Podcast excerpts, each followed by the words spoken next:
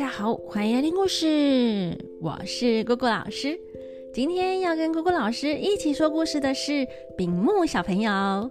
那也欢迎啊，各位大朋友、小朋友，把我们的最后一句台词给录下来，email 寄给果果老师，我们就可以一起来完成故事喽。那今天继续来讲镜花园的故事。今天要讲的是寻找洛家兄弟。上一次讲到于承志跟文家的五位公子正在聊天，讲到武则天气数本来已经到了尽头啦，但现在啊天象又有变。文松就解释说，之前我说武则天的气数到尽头是没错，但谁知道最近天象又变了。忽然吐出了一道奇光，所以呀，才说还要个三五年。这一道奇光，我想一般人啊，可能都会以为是回光返照，哪知道这却是天意受到感召啊！那余承志就问：“哼，是有什么惊天动地的德政可以改变天象吗？”文松就说：“啊，我想。”嗯，但想了很久，哎，不知道是哪里来的。后来才发现，哎，他有新的政策，大概啊，就是这个新政策的缘故，才出现这一道奇光吧。于承志问啊，嗯，怎么说呢？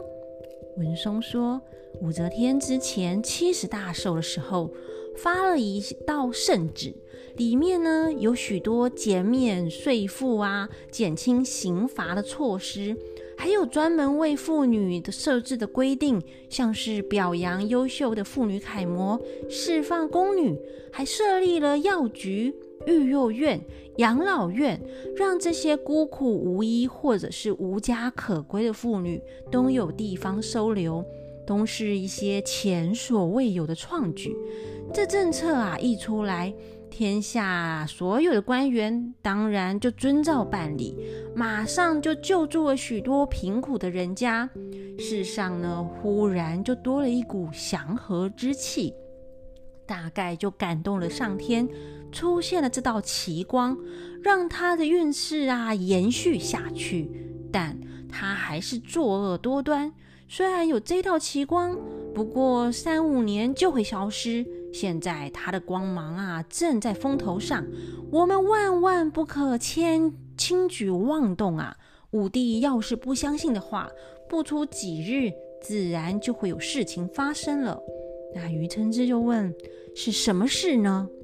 文松说：“小弟呀，这几天晚上看天象，陇右地方似乎有刀兵之象，但气象衰败，一定会失败。”我猜这应该是陇右的史伯伯误听谣言，以为现在是武则天回光返照，想要起兵来讨伐他，见此奇功，哪知道现在啊一轻举妄动，却有杀身之祸啊！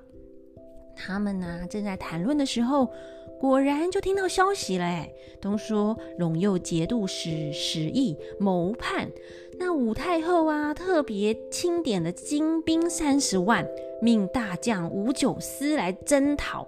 大家听啦，这才佩服文松的眼力不差呢，果然是会看天象的。那于承之就说，史伯伯要是失败了，就可惜骆家兄弟啊。不知道他们现在是要投靠谁，又在哪里呢？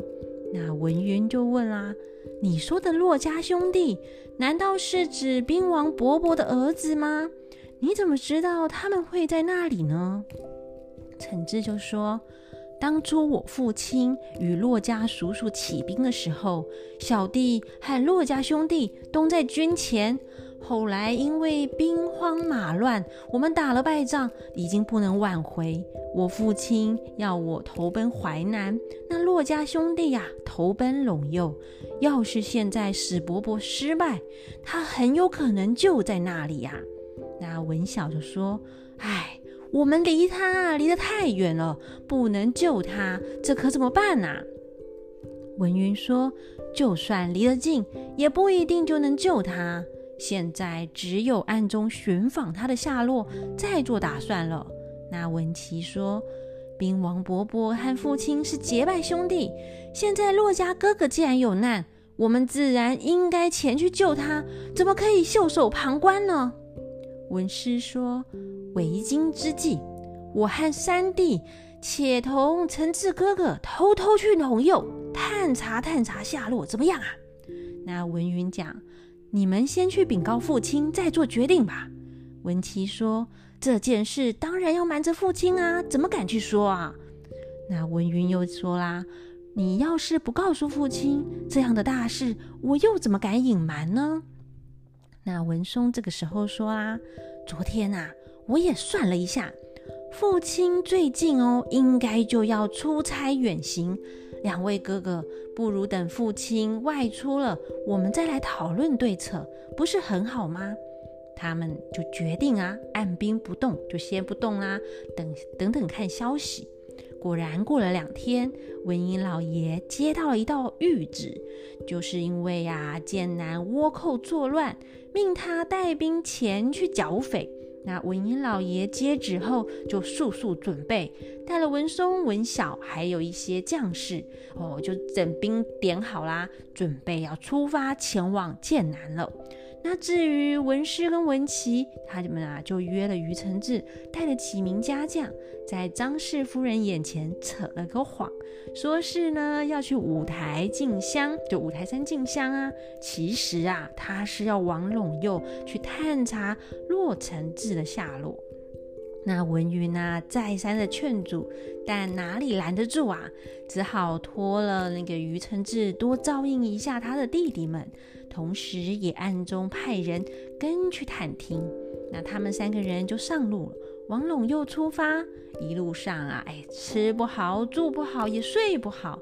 沿途赶路很辛苦啊，沿哎，不过途中听到有消息传来，说是史义节度使已经被抓了，他们啊就更加小心的赶路。这一天，他们来到了小瀛洲山下，天色已经晚了，三个人打算找一间旅店休息。那随行的家将就说啦：“啊，这一座大山周围数百里，没有什么人。”里面呐，强盗最多，豺狼虎豹无所不有，常常出来伤人。因此呢，山下没有什么人家，我们必须再走个一二十里，才有地方好休息。那文琪就讲：“嘿，这里既然有强盗，倒要会他一会，顺便替人除害也是好事。”那文师说：“嗯，没错，这样好。”我们且去看看这些强盗啊，究竟是长得什么模样？那于承之听啦，急着说：“哎哎，两位贤弟呀，现在都黄昏了，不但山路崎岖难走，即使上去遇见强盗，你又哪看得到他长什么模样啊？倒不如等之后我们从陇右回来，早一点上山再去看吧。”现在骆家兄弟都不知道是什么状况，我们应该赶路才是，怎么可以在这里耽搁呢？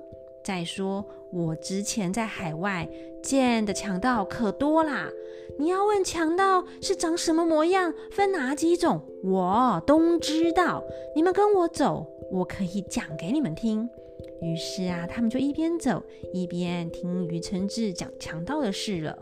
那于承志就说啊。说起强盗啊，长什么样？哦，他们脸上啊，全部都是涂的黑黑的，哪里看得出来原本长什么样啊？我们只能够冷眼看他，大概可以分得出来是怎样的强盗。有一些强盗呢，一有钱有势哦，就百般的骄傲；等他无钱无势呢，哎，他还各种的谄媚耶，脸上虽然对你笑，却心怀不轨。满口讲好话给你听，胸中啊却藏着坏主意。其中最容易分辨的就是他们那一双贼眼了，因为他见钱眼红，所以容易分得出来。那文师就问啦：“哎，那强盗有哪些种类呢？”于承志说：“强盗种类呀，有杀人放火的强盗，有谋财害命的强盗。”文琪就问：“嗯，只有这两种吗？”陈志听啦，就随口回答说：“不止啊，还有不敬天地的强盗，有藐视神明的强盗，有忘了祖先的强盗，有不孝顺父母的强盗，有欺压良善的强盗，有口是心非的强强盗，有妖言惑众的强盗，有忘恩负义的强盗。于橙子啊，噼里啪啦的讲了一堆。聊着聊着，不知不觉离小瀛洲已经有二三十里，而且啊还好，前面已经有看到人家，他们就趁早投宿，打算明天再赶路。那隔天呢，他们赶到了陇右，仔细的探听之下，原来史义节度使被五九思举兵打败，退到大关，城池啊都已经沦陷了，只能逃走。现在五九司在这里镇守，他们三个人到处探听洛承志的下落，却毫无所获。这一天又在街上打听打听消息，遇到了一位老翁。他们问起洛公子消息，那位老翁啊，轻轻地说：“啊，你们问的莫非就是兵王之子洛大郎吗？”那文师啊，见他不敢大声，就到跟前他耳边说：“对对对，我们问的就是这个，请问您知道他的下落吗？”老翁听啦，也在文师的耳边轻轻说了几句。那文师听完啊，就在那边叫：“哼，既然这样，你干嘛还要说悄悄话？真是无聊！”那个老翁啊，见他喊叫，就慌忙的跑开了。文琪呀，就埋怨的说。二哥，你慢慢盘问就好啦，干嘛大惊小怪的把他吓走？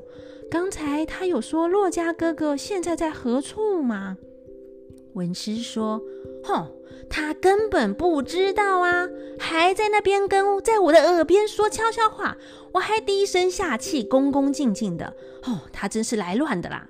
那他们三个人又找了好几天都没有消息。”商量后，打算啊，先回淮南。走了几天，出了陇右边界。这一天，又回到了小瀛洲山下。那文师文琪正想上山看看，忽然间，哎，看到前面有个小将带着一伙人，围着一个女子在那里战斗。哎，哦，前面到底是发生了什么事呢？欲知后事如何，且听下回分解。我们就下回分解喽，拜拜。